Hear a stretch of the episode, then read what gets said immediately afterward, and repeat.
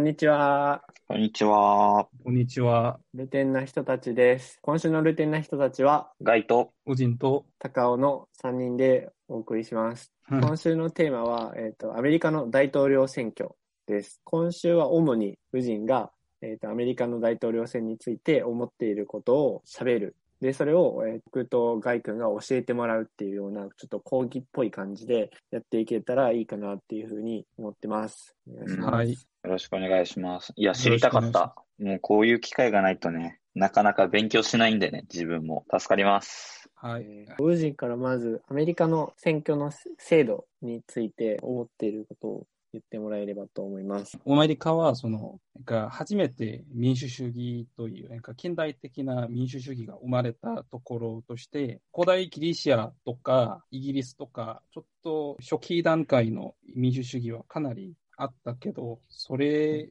を、その近代的な意味で民主国家を作ったのはアメリカが初めてです。先走りということは、その他の国家から学ぶことができないという状態にあるので、なんか特別な形をとっていることが多いです。日本の場合は、近代国家を作る過程で、ドイツとかフランス、イギリス、アメリカから、すごく他の国からその学習することができるという形になっていましたが、その当時のアメリカはそんな自分以外の民主国家と言える国家はほぼイギリス以外はなかったので、あかなりその選挙制度の面で特別な面が多いです。その普通の、まあ日本で生まれた皆さんなら、あのうん。日本の選挙制度に慣れていて、それがかなりグローバル標準になっていて、うん。議会民主制ということが、そのほぼすべてのちゃんと民主主義ができている国では一般的なことです。逆に、あの大統領制を取っている国の中で、民主主義がうまくいっている国家は少ない、なんかうん。ないわけではないけど、それが一般的ではない。ほぼすべての民主主義がちゃんとできている国はすべて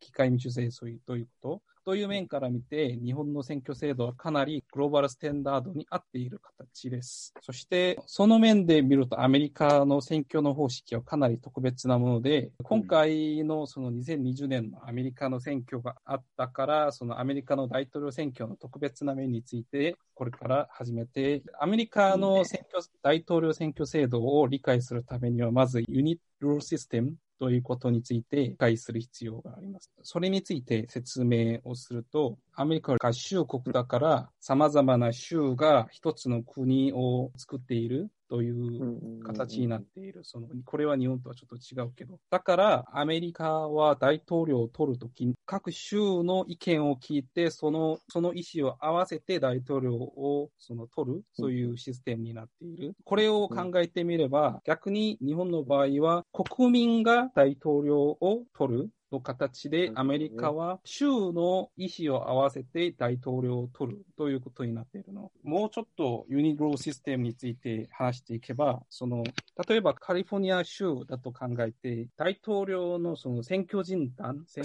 挙人？あ選挙人団だ。アメリカでは約370ぐらいのその選挙人団を決めて、その選挙人団というという人がどの人を大統領にするかをその投票する形になっているけど、その選挙人団は各州の人人口に比例して選ばれるの。そういう、どういう意味かというと、その、カリフォルニア州は、その、人口がアメリカで一番多い州だから、50人に近いぐらいの選挙人団を持っていて、逆に人口が少ないアレスカの場合は3人ぐらい。いくら、その人口が少なくても、最初3人は確保するけど、これが重要なんじゃないか。いくら州の人口が少なくても、少なくとも3人の選挙人団は確保するということ。うん。もうちょっと話をすると、あんまり人口がないアレスカ州にには3人で、人口が一番多いカリフォルニア州から人口比例で50人だったら、1人の1票の力が違ってくる。なるほどね。だから、その1人当たりの1票の力は、その人口が少ない州は強くて、人口が多い州には不利な形になっているという。なるほど。だから、カリフォルニア州の人はかなり不安が多いということになこともあるけど、これがちょっとなんか理解できないと思うけど、これがなんでだと思う？これ、なんでこの形が300年間ずっと続いていると、不満があるけど続いていくと思う？それは、俺が前に言った、俺が前に言った、それが、大統領選挙は州の意思を集めてとと大統領を取ることにつながっている。かいくら人口が少ない州でも、それ、人口が少ないと言って、州の意思が無視されることはないという、そういう無視されることをその防ぐために作られた制度が最小3人という制度。もうちょっとユニルシステムについて話していくと、一州の意思は一つの選択に集まるの。それが原則になっている。カリフォルニア州が50人、50人のその選挙人団があるとすると、選挙、うん、選挙がなんかすごく競合してて、共和党が24人の選挙人団で、そして民主党が26人の選挙人団だとすると、その24人が共和党の票になって、26人が民主党の票になる、そういうことじゃなくて、うん。うん、カリフォルニア、カリフォルニア州では民主党の方が勝ったから、そのカリフォルニア州の全体の50人の票は全部民主党に行ってしまう。ああ、そうなんや。なるほどね。多数を占めた党が全てを取る、そういう形になっているの。そのため、指標ということがかなり多くて、そしてこのせ、ユニットルールシステムのせいで、全体の票では負けているけど、選挙人団が多いから大統領当選ということも少なくない。最初にそのことが起きたのは、そのジョン・キンシー・エダムスという人から始めて、今までずっとトランプから含めて4回ぐらいそんなことがあったけど、トランプもその全体的な票では負けたけど、この unit rule system のこの特別な点を通じて当選されたという歴史があります。うん、じゃあ、えー、と今のが大体の選挙の概要とか歴史的なこととかっていう話だったけど、もうちょっと特定のお話をしていく中で、スイングステートの話とラストベルトの話が結構選挙で重要だよねっていうところをウィジンから説明してもらえれば。このようなユニルーシステムの理会の上で、実際のアメリカの選挙がどのように行われるかというと、まあ、他の国でも似たようなことが多いけど、地域によって、この地域は必ずこの党を選択するだろう。何十年間という、その、あるその地域がこの党を大好きで、他の党はなんか脅威すらできない。ほぼ過半数でこの党が決まってしまうから、捨ててしまう。そういうことが多い。まあ、韓国にもこういうことがあるし、日本にもまあ自民党好きな地域もあるし、そういうことになるけど、そういう、その、必ず民主党を取る、必ず共和党を取る、何か一つのその党が、その強いそういうところがあれば、それをとは逆に民主党を取るときもあって、共和党を取るときもある。そういう州もあるの。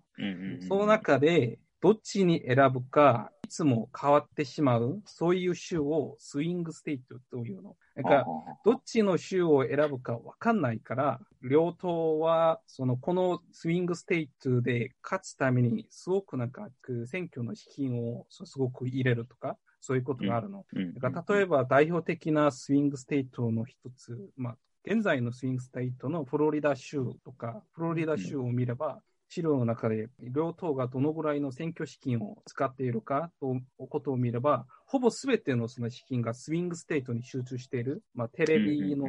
ad とかそういうことで。だから、その、基本的な、その、大統領、アメリカの選挙制度ということは、確保した州には、その確保したままでほっといて、スイングステートで競争するという形になる。なるほど。そのスイングステートの代表的なところがラストベルトということになっている。じゃあ、ロストベルトについて説明するね。じゃあ、ロストベルトというのは、そのロストということは、その、錆びたベルト、ところ、なんかベルトみたいに長い地域を言うんだけど、その、なんか、ラストベルトは、なんか全部俺が覚えているわけではないけど、そこがどういうところかというと、そのアメリカのそのイリー号の近くにあって、アメリカの工業がすごく反省したときに、工業地域として果たしたところだよ。そのでも、アメリカが最近、先進国になってから、すごく労働者の賃金が上がって、そして中国とか他のその途上国のその工工業がその強くなって、そのアメリカにあった工場がすごくなんか中国とか東南アジアとか移転することになって、ラストベルトにいた工場はほぼ全てあの錆びてしまった。で、滅びてしまったということのせいで、そのラストベルト地域のその経済力は他の州に比べてかなり弱いけど、そのため、その地域のところの人は、そういうその歴史的な背景から見ると、グローバリゼーションが嫌いなわけで、そのグローバリゼーションのせいで、俺たちのその仕事が他国にあの行ってしまって、そういうことの根本的な原因はグローバリゼーションの進んだ民主党のせいだという、その頭の中のそのそういうことが強いところの。なるほど。だから、それ、その自分が敵だと思っているところが、その共和党の時でもあるし、民主党の時でもあるし、そういうところで、ラストベルトは今までずっとその民主党を支持し支持してきたところと,、ところだけど、最近そういうそのグローバリゼーションに対するその嫌いなそういうことについて民主党に対するその嫌いが強くなって共和党にそして魅力的なその話 Make America Great Again というそのスローガンからいつも出ている話がアメリカから離脱した仕事とか企業とかをアメリカに戻します。俺が。ということをトランプはいつもやっているの。これ、このうんこのスローガンを打ち出した理由は、そのラストベルトに住んでいる人を向けてやっているという。なるほどね。だから、その、2016年の大統領の選挙で、ラストベルトで、その、なんで、そのなんか、いろいろな言論とかそういうニュースみたいなところから、なんでトランプが絶対負けない、必ずヒラリーが勝つと考えていた理由は、ラストベルトというのはもともと民主党の、か民主党が確定的に確保する、そういう州だったけど、うん。それをトランプが全部食べてしまう。それが全部、そのところ、ラストベルトをトランプが全部取ることによって、その結果が変わってしまったということ。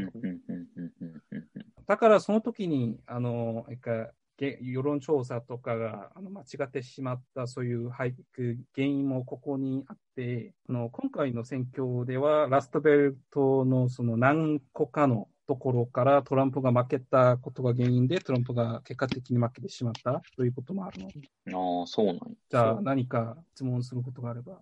あのー一瞬トランプ優優勢だっていうので、もうトランプ勝つんじゃないかっていうタイミングもあったけど、その後またバイデンが勝つって今の状態になったのは、あれだよね、そのラストベルトで意外にも負けたから、あここが意外で、また、いや、バイデンだろうっていう風向きに変わったよね。あ俺が考えている、なんで、うんうんうんなんでラストベルトがトランプを離脱することになったということは、まあ、考えてみれば、コロナウイルス、コロナウイルス、パンデミック、それが原因だとしか思えられない。去年の12月くらいに、ほぼすべての専門家が、来年のアメリカ大統領選挙から誰が勝つと思いますかと聞いてみたら、ほぼすべてが全部トランプが再選するだろうと言ってた。なぜかというと、うん。政権が変わったよね。その民主党から共和党に2016年に。うんうんが政権交代が達成された時の大統領は必ず再選する、再選に成功するというその原則みたいなことがずっとあったの、アメリカで。そして、アメリカ、トランプ政権のその、なんか他のいろんな面があるけど、経済的な面だけ見るとかなり成功したということ。うん実際にトランプの、なんかいろいろなせんくトランプのそのなんか政策があったけど、く経済の面だけに集中してみると、かなり成功したということう。ん様々な減税とか規制をなくすとか、そういうことによってアメリカの株価はいつも高騰していて、実際に多くのその仕事とか工場とか企業とかがアメリカに投資し始めて、実際のあの景気が良くなったということのせいでうん、経済をうまくやっ経済的にうまくやってて、そして、なんか政権交代後のその大統領は必ず再選するから、だからトランプがまた再選するだろう。すほぼすべてのその専門家たちがこう言ってたけど、コロナウイルスのパンデミックでトトランプ政権がかなりあのそれに対する対応ができなかったということで、あ負けてしまった、そういう結果になった。うんなるほどね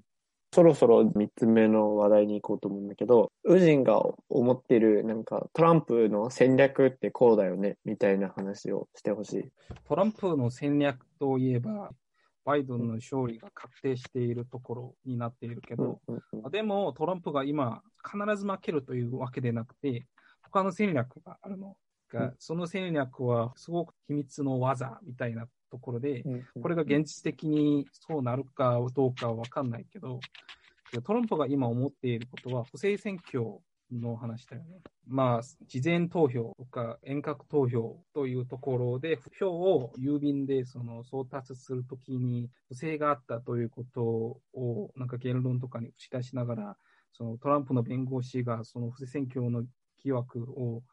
話し話したんだけど、あそれがなんでかというと、その不正選挙によって、この選挙が、あの、最初からダメなことだった。それは信じられ、その結果は信じられなくて、信じられないということを誰が審査する？実際にその不正選挙があったかどうかを決めるとこは誰がすると思う？アメリカのその最高裁判所がやるけど、去年大法院長が話し合って、どういうふうにその決めるか、それを確定するのか、本当にこの選挙が不正選挙かどうか。でも、今の状態はどうなっているかというと、こここでその理解してほしいのは、その大法院長もその政治的な考え方があるということ。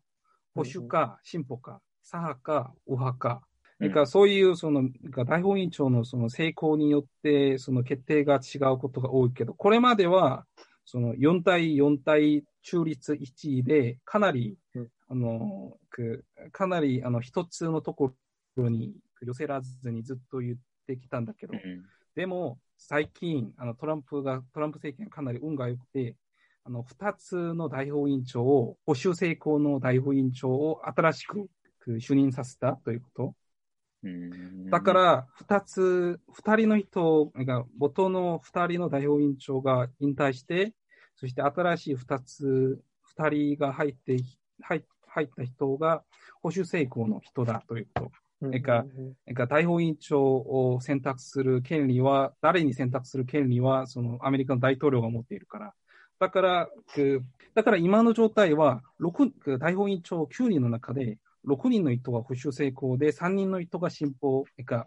6人の人が共和党に親しい状態で、3人の人が民主党に親しい状態だということ。だからこのような状態では、不正選挙かどうかを決めるところが保守が共和党に親しいから、俺に都合のいいその結果を出してくれるだろう。そうなれば、その今までやってきたそういうその不正選挙があった州でのその選選挙はそのダメですとか再選挙したりとかやするようになって、そういうことになったらトランプが勝つ。そういう状態になるかもしれないということから、トランプがこういうようなことをやっているということ。大統領選挙がちょっとこんなにほんほんく複雑になって、誰にするかわからないときには、その誰誰を大統領にするかは、そのく大統領の最高裁判所、ここから決まるの。で、そこの最高裁判、アメリカの最高裁判所が、その共和党に親しい人が多いから、それを狙っている、トランプは。そういうこと。うんうんうんなんか、あれだよね。よくニュースとかで言われてるのは、ここまで接戦になるのもトランプはある程度予測しててっていうか、その接戦になった時のために大統領在任してた頃にめちゃめちゃいっぱいふ布石をばらまいてて、うん要は結構批判されたんだけど、その裁判、最高裁判所の裁判官を自分に有利なように人人選するとか、あとは郵便局長を自分のに親しい人にポストを変えさせて、そうするとその人が、あの、わざと郵便局員をたくさんリストラしたりして、で郵便局は郵便物をうまく処理できなくなるから、そうすると遅れて届いて、で、遅れて届いた郵便物、つまり遅れて届いた票を、うんえっ、と、遅れて届いてたから無票だって、えっ、と、不正だとか無無効票だとかっていう操作をしてるってことだよね。あらたじあらかじめ、その、大統領在任のうちに、負けた時用のに優位になるようにいじっといて、後でそれ使って自分で選ばれるようにするっていう戦略を取ってるってことでね。理由がまあ不正選挙かまあどうか、その理由の方はあまり重要じゃなくて、それを決めるところが、くアメリカの連邦裁判所だということ、うん、その裁判長の選択によってあの決まるという。聞いてて思ったけど、こう民主主義っていう点で考えると、アメリカの制度ってさ、結構問題があるんじゃない？そうとは言えないけど、なんかそれは限界点みたいなところで、実際に制度的にはあんまり問題とは言えない。実際にその連邦裁判長がこういうその政治の成功によって意見がそちらに変わる。ということは、その民主党政権にも同じくやってきたことで、お前らもやったから俺もやるという、そのような権利みたいなように考えている。そして、その大アメリカの大統領がそういうその連邦議員長を選択する権利は、その憲法で定められている権利だということ。だから法的には全く問題ないということで、その利点を共和党が今うまく活かしているということは事実。トランプがうまくハックしてるみたいな感じ。なんか倫理的には問題があるかもしれないけど、法的にはあんまり問題がなくて、それが大統領の権利だとか言ってるから。日本は、その世界で言うと、割とオーソドックスな選挙制度を取ってるってウジンが言ってくれたけど、アメリカに似ているようなその選挙制度を取っている国って他にもあるの？アメリカのその政治制度の特徴は、連邦制を取っている合衆国だということと、そして大統領制だということ。大統領制を取っている国はかなり多くて、そして日本と一番近い大統領制を取っている国は韓国と、そして南米、南のアメリカのほぼ全ての国は、大統領制を取っているということ。そして、イギリスから影響をもらったイギリスの元植民地だったり、あるいはヨーロッパの場合は、その議会民主制をとっている国が多いということ。そしてフランスも大統領制度をとっていて、あでも、その総理大臣があっても、なんか総理大臣とその大統領両方全部、その両方全部取る国家もで、どっちに権力が集中するかも国によって違うということが面白くて、うん、そして連邦制度を取っている国では、多分アメリカとこういうかなりあの似ている点が多いと思う。なんかスイス、うまくその知っている国は、ロシアとかスイスみたいなところは連邦制を取っている。そして、その、連邦制度を取っている国は、その、俺がさっきさっき説明した、そのユニロールシステムと似ている、うん、が、全く同じとは言えないけど、それと似ている、似ている制度を取っている国が多い。ということが言える。これで今週のルテンの人たちは終わりです。ありがとうございました。はい、ありがとうございました。ありがとうございました。